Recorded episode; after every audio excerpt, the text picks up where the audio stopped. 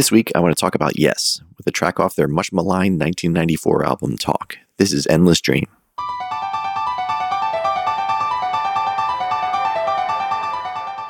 Choosing a Yes track for this show was not easy. Uh, there have been so many iterations of the band over the years. They've had almost 20 members come and go. And you can get into all sorts of religious wars with people over what the true Yes lineup was. Frankly, I, I never bought into any of that. I like it all. As long as Chris Squire was present, it was Yes as far as I was concerned. Sure, they've had some albums that I like better than others, but there's no particular lineup of members that I prefer over another per se. They made good music pretty much throughout all their history. So I'm coming to this discussion of Endless Dream fully aware that Talk is probably not anyone's favorite Yes record. If you remember what was going on with the band at that time, they had just come off their Union album and tour, which was a huge marketing ploy to basically bring the classic lineup together with the newer, much more popular Trevor Rabin led lineup. It, it, was meant to please everybody, and it was an amazing tour. The album, though, maybe not so much. Clearly, they had just taken what would have been the next new Yes lineup album and tossed in a couple of Anderson, Bruford, Wakeman, Howe tunes to make one giant, unbalanced compilation. And rumor has it the tour was kind of rocky as far as all the members getting along and such. But any fan of the old Yes would have assumed after that big reunion that the next Yes project would continue in more of the classic vein. The old gang had been reunited, so to speak, and everyone wanted to know what they'd put together next. But instead, the producers made a more logical, practical business decision and continued with the Trevor Rabin lineup instead. After all, the Rabin albums sold way more copies than any of the older Yes records to date, so why not keep the more popular version of the band going? Recently, I heard that Rick Wakeman was slotted to stay on and play keyboards on Talk, but they couldn't work out the contracts or something like that. I have a hard time imagining this album actually with Wakeman on keys. I think it would have been a very different record. Long story short, the record label underestimated the old school fans' desire to hear the old Yes do something new. So Talk ended up being somewhat of a flop. Later, a producer said of Talk that it was a really great album that came out at the wrong time, though I'm not sure what other time would have been better, to be honest. Trevor Rabin, for his part, has said he was very proud of his time and work in Yes, but that he regrets that they called it Yes. If they had stuck with the original band name, Cinema maybe, or some other name, he would have gotten a lot less flack from fans of the earlier versions of the band. He's probably right about that. If we just had this band Cinema and that had Alan White, Chris Squire, Trevor Rabin, and some guest vocals from Jon Anderson for a few records, people probably would have been more likely to accept that as something different. Like I said, I think this is all pretty ridiculous. The music they made with Rabin is great. He's an amazing musician. The vocal harmonies were never better than when Rabin, Squire, and Anderson were singing together. And some of the songs may be a bit dated now, as most 80s and early 90s music is, but they're still pretty complex, very progressive tunes. And they always had great production values. Anyway, Endless Dream is the final track on the final album of the Trevor Rabin era of Yes. And as such, I think it marks something of an important moment in the band's history. And I also happen to think it's a masterpiece, which is why I'm choosing it for this week's show.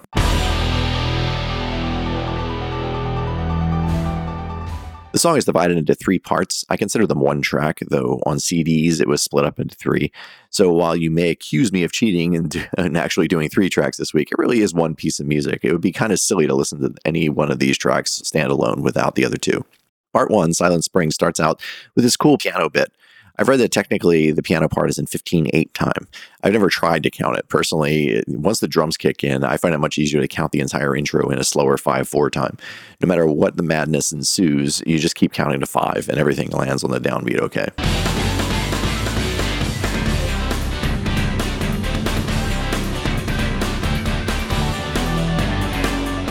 And speaking of drums, Alan White is just a monster player. He may not have been Yes's first drummer, but he was in the band far longer than any of the other members. Uh, Chris Squire technically was the only member to play on every Yes record, but Alan White is on the vast majority of the records, and he's an underrated player. His style is very different from Bill Bruford.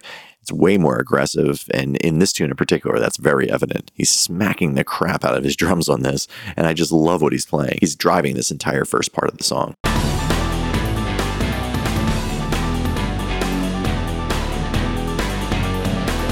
All of Silent Spring is instrumental and it has several parts, but once it gets going, it's pretty nonstop, just an all out assault on your senses. And I love every minute of it. The way the band is locked in, not playing anything extremely difficult, but just in perfect sync. And the odd time throws you for a loop the first couple of listens. It's everything I like about Trevor Rabin era, yes.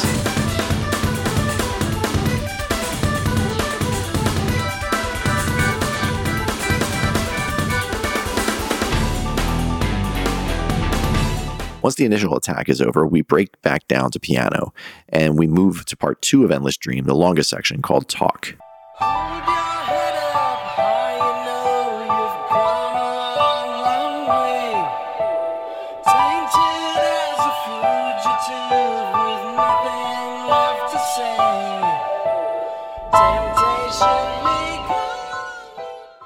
Rabin starts off on vocals with a few verses along with the piano and some synths. And then about two minutes into part two, we're finally introduced to the main theme sung by Jon Anderson. Holding off on bringing Jon Anderson until now was really great writing. It signals that this melody is going to be important. We're laying it down here only once for future reference. And Anderson just sounds great on this melody. Classic vocal performance from him. One of my favorites.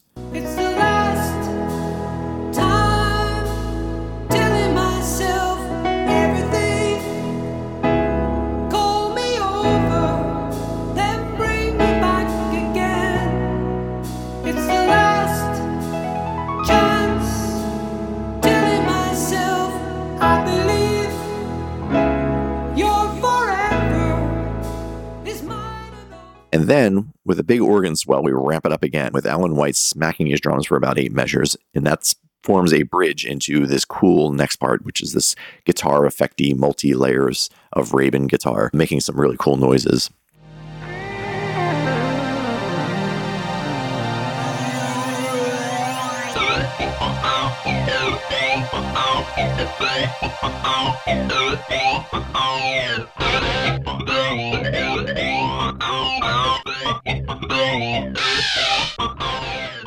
And then we get to the vocals. Beautiful harmonies, exactly what we expect from this iteration of the band. And we build up into the drums entering again. I have to point out again, Alan White's great playing here. Some really tasty syncopated snare and kick drum patterns, but with such aggression, such absolute power.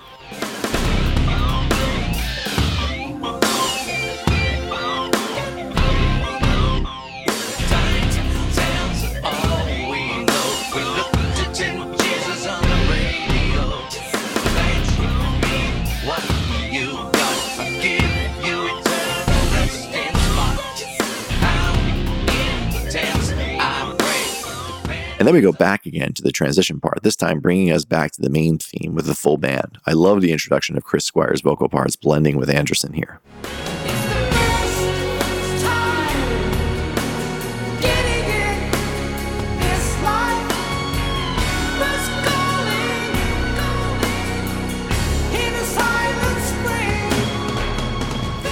And then we get another break, some keyboard pads, and we come all the way back down dynamically.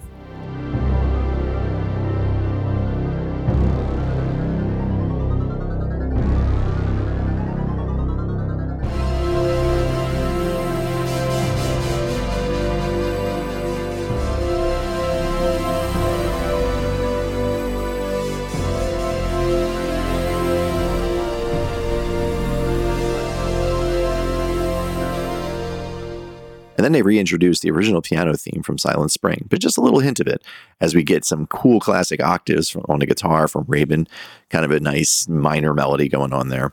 You can hear so much this track has Rabin's fingerprints all over it. Evidently, Chris Squire contributed less to the writing on this album on purpose so that Rabin and Anderson could collaborate more than they had in the past. Jon Anderson, in the past couple of records with Rabin, had basically just been brought in to do some extra vocals, just add layers on top of uh, already existing tunes. But on this album, they really wanted Anderson to contribute more. But the musical arrangement here, to me, sounds all Rabin as far as I can tell.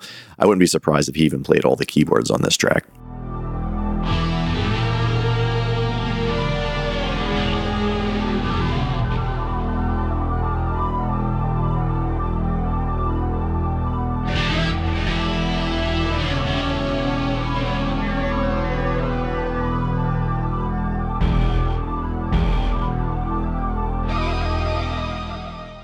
And then we get a big explosion back to the full band, transitioning yet again to the connective bridge, which swings us back to the main theme.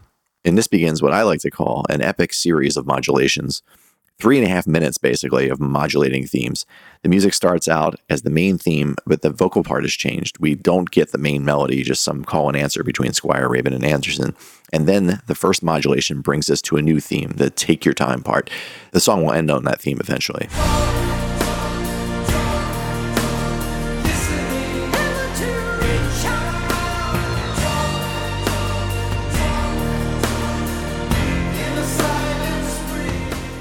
By the time they come around to the endless dream vocal at the end of that part and they modulate up again on the word dream, that always gets me for every time, never fails. So perfectly executed.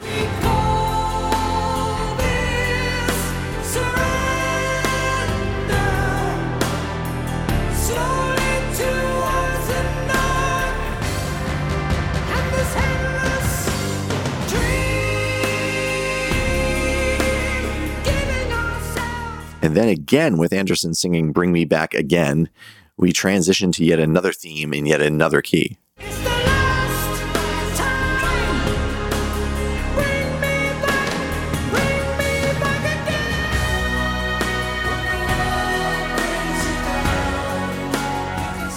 And then out of the solo, of course, another modulation back to the When the World Brings You Down part.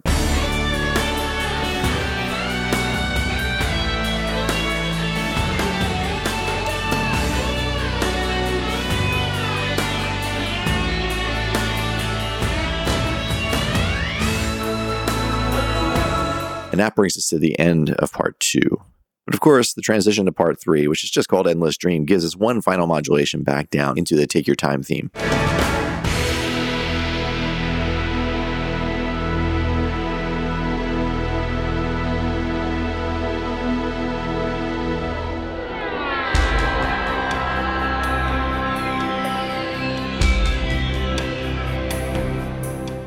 We have a drum machine rhythm going, mostly keyboards, and more glorious, huge choir vocals.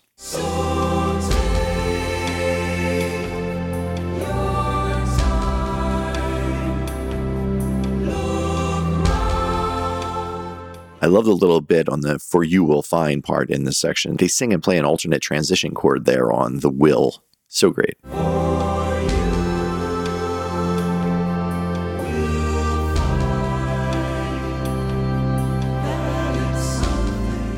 And then when the final vocal has been sung, we get a keyboard theme. It's actually from an earlier part of the album.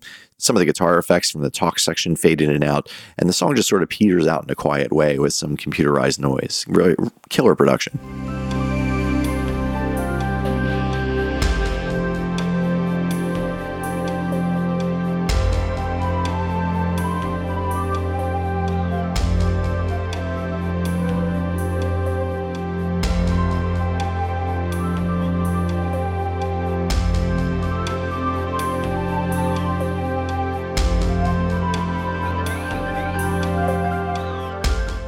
This is such a great piece of music and so underrated. I'd put the last three and a half minutes of the modulating madness against most of Yes's other tunes as far as composition and performance go. Just brilliant stuff. Shortly after the tour of talk, Rabin and Tony Kaye would leave the band and not return. So this is Rabin's final scene, if you will, in the Yes story.